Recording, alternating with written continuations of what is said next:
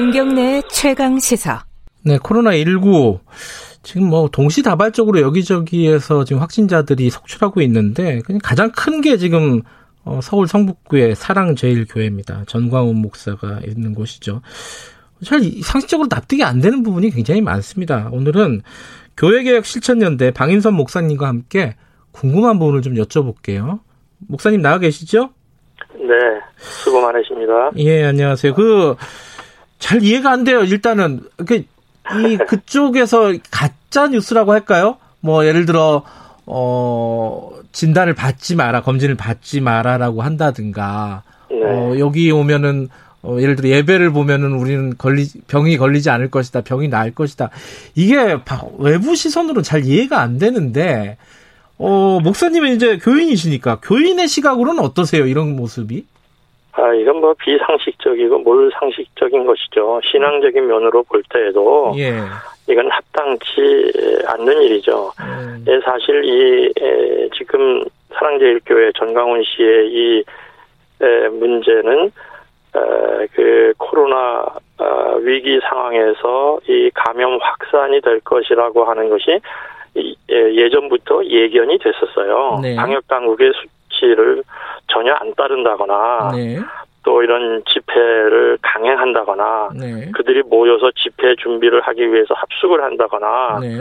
이러면서 아, 이미 이게 예견됐기 때문에 사실 한국 교회가 교회법으로라도 막았어야 하는데 이걸 막지 못하고 오히려 이걸 부추긴 것 때문에 이렇게 돼서 정말 저는 에, 목사로서 네. 그 민망하고 부끄럽기 에, 짝이 에, 없습니다. 네.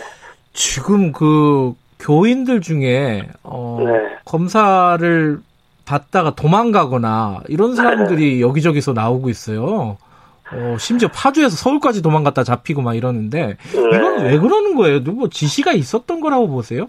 뭐라고 예, 보십니까? 신앙을 잘못 가지게 되면 자기 환각 상태에 빠지게 되고요. 예. 또 전강훈 씨가 주로 그런 발언을 많이 했어요. 어. 뭐 코로나는 자기와 상관이 없다는 등, 네. 뭐, 뭐 성령의 뭐 불로 치유를 받는다는 등, 뭐 네. 이런 비상식적인 과학을 무시하는 네. 아, 이런 발언들을 하면서 자신이 무슨 신적인 능력이 있는 것처럼 이제 막 그 떠들어대고 음. 설교 시간이나 집회 시간에 발언을 하니까 네. 사람들이 에, 그 불만을 가졌거나 또는 여러 가지 이제 박탈감을 가진 사람들이 모여들면서 네.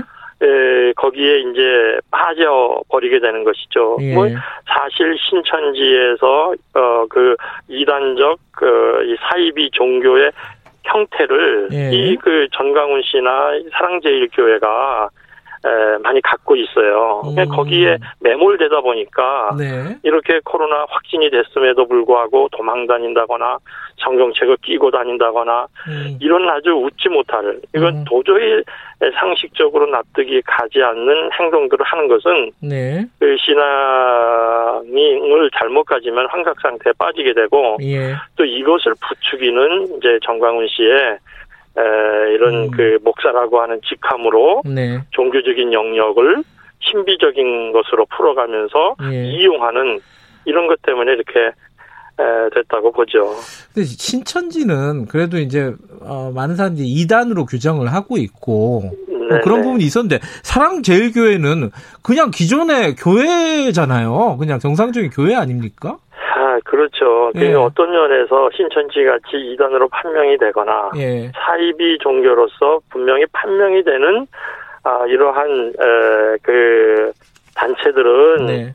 기존 교회나 또 교인들이 네. 이미 알기 때문에 거기에 빠져 들어가는 확률이 적은데 예. 이 전강훈 씨 같은 데는 뭐 기존 교회 교다 사실은 뭐 전강훈 씨도 아, 그 제명을 받은 전력이 있고요. 네. 교단에서. 예. 사실은 목사로 부르기는 참 문제가 있습니다. 그래서 저는 아, 개혁 운동을 하면서 정강훈 씨 목사로 부르지 않는데요. 아. 기존 그럼에도 불구하고 간판이 뭐 장로교라고 하는 간판을 붙이고 교단에 속해 있고 음. 이러기 때문에 사람들이 현혹되는 거예요. 저는 어, 개혁 운동을 그동안 20년 넘게 해오면서 네.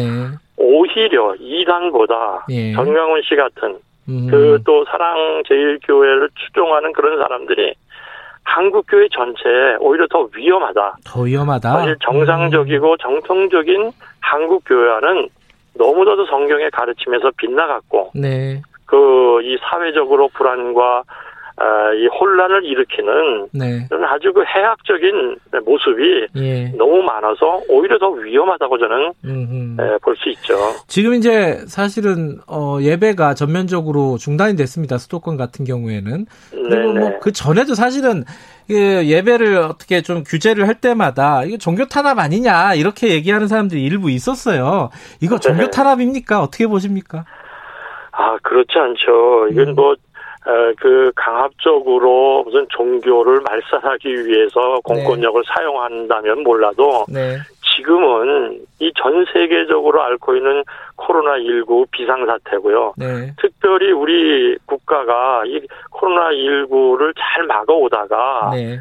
이런 그 이단 그 종파인 신천지라든가 지금은 이런 사랑제일교회 전광훈 씨 같은 이런 교회들로 인해서 감염이 네. 지금 이제 증폭되고 있기 때문에 이것을 어, 자제하라고 하고 온라인 예배로 돌리라고 하는 방역 당국의 이 요청을 이걸 종교 탄압으로 몰아가는 네. 그런 그 교회의 지도자들이나 그 이 교단들은 이게 오히려 더 심각한 문제죠. 교회가 네. 솔선수범해서 국민의 생명과 안전을 알겠습니다. 위해서 오히려 더 발빠르게 알겠습니다. 법으로도 여기까지 듣겠습니다. 예, 예, 고맙습니다. 공권력에 하실 말씀이 많아서 여기까지요. 예, 박인성 네, 목사님이었습니다. 네.